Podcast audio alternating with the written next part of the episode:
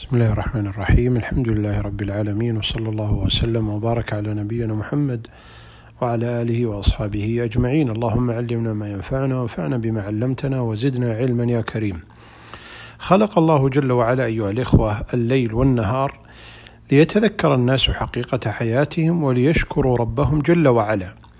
وقد فضل الله تبارك وتعالى الليل على النهار باعتبار أنه أقرب الأزمنة إلى الله جل وعلا.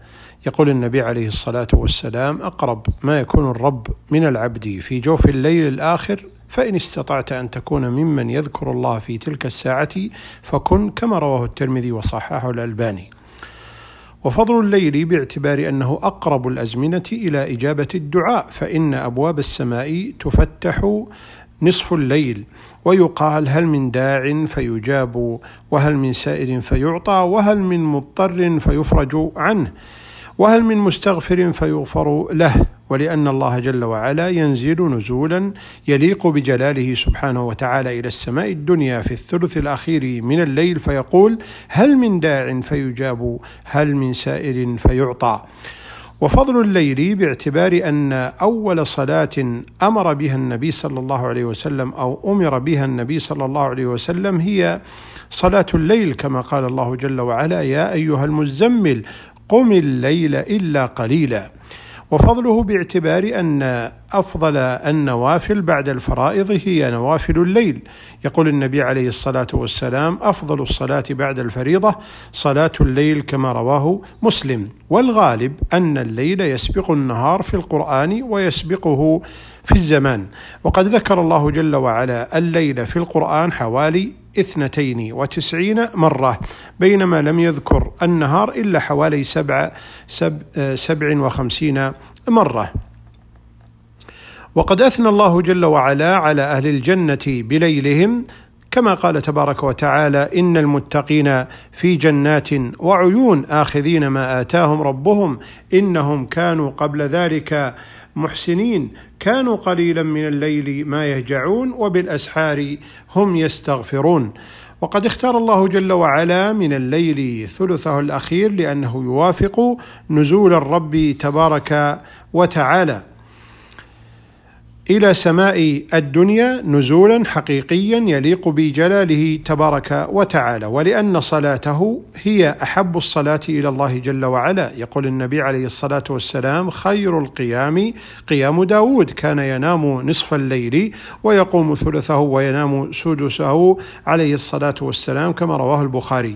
وقد اختار الله جل وعلا من الليالي ليلة القدر فهي سيدة الليالي وأفضل الليالي وهي في رمضان وليست في غيره بنص القرآن كما قال الله جل وعلا شهر رمضان الذي أنزل فيه القرآن ويقول جل وعلا انا أنزلناه في ليلة انا أنزلناه في ليلة القدر. وهذه الليالي وهذه الليلة في العشر الأواخر من رمضان لقوله صلى الله عليه وسلم تحروا ليلة القدر في الوتر من العشر الأواخر من رمضان كما رواه البخاري. ليالي الوتر يعني ليلة واحد وعشرين وليلة الثالث والعشرين والخامس والعشرين والسابع والعشرين والتاسع والعشرين من رمضان. وقد تكون في الأشفاع لأنه قال في العشر الأواخر وقال التمسوها في تاسعة تبقى وفي سابعة تبقى وفي خامسة تبقى كما رواه البخاري. ولو كان الشهر ثلاثين يوما فالتاسعة التي تبقى هي ليلة الثاني والعشرين والسابعة هي الرابعة والعشرين والخامسة هي السادسة والعشرين. وعموما المطلوب في هذه الليالي أيها الإخوة القيام والدعاء والذكر والتضرع إلى الله جل وعلا والانكسار بين يدي الله جل في علاه والتوبة له سبحانه وتعالى واستثمار هذه الليالي بكل ما يقرب الإنسان لربه تبارك وتعالى ويتنقل في هذه الليالي الليلة يتنقل فيها ما بين صلاة وقراءة وتدبر وذكر ودعاء وهكذا. وليس المطلوب الترائي لها أو لهذه الليلة يعني هل هي هذه السنة في ليلة كذا أو ليلة كذا. بعض الناس ينشغل في هذا الأمر وهذا ليس بمطلوب فإنه لم يرد فضل في رؤيتها لكنه ورد فضل في قيامها. كما قال النبي صلى الله عليه وسلم من قام ليلة القدر إيمانا واحتسابا غفر له ما تقدم من ذنبه كما رواه البخاري. وورد فضل في الدعاء فيها في ليلة القدر كما قالت عائشة رضي الله تعالى عنها يا رسول الله ماذا أقول لو أدركت ليلة القدر؟ قال قولي اللهم إنك عفو تحب العفو فاعف عني كما رواه الترمذي.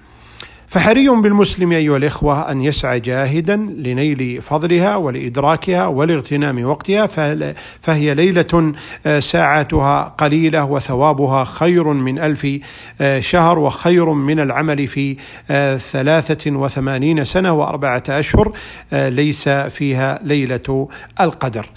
فهي ليلة عظيمة وهي سيدة الليالي هنيئا لمن حرص آه، آه، فيها على استثمار لا أقول كل دقيقة بل كل ثانية فيما يقرب إلى الله تبارك وتعالى ويستعد لها الإنسان من قبل ويخطط لها ويتفرغ يتفرغ تفرغا تاما لاستثمار هذه الليلة فيما يقرب إلى الله جل وعلا. فهل آه، آه، نرى هذا التنافس أيها الإخوة لإدراك هذه الليلة؟ وهل نرى التسابق على القيام والذكر وتلاوة القرآن وتدبره والتضرع إلى الله جل وعلا والمبادرة بالتوبة له سبحانه وتعالى والعفو والتسامح فيما بيننا وهل نرى تحريها بكل جد واجتهاد؟ أتمنى ذلك. اللهم اجعلنا من الموفقين للطاعات. اللهم اهدنا فيمن هديت يا رب العالمين. هذا والله أعلم. وصلى الله وسلم وبارك على نبينا محمد وعلى آله وأصحابه أجمعين.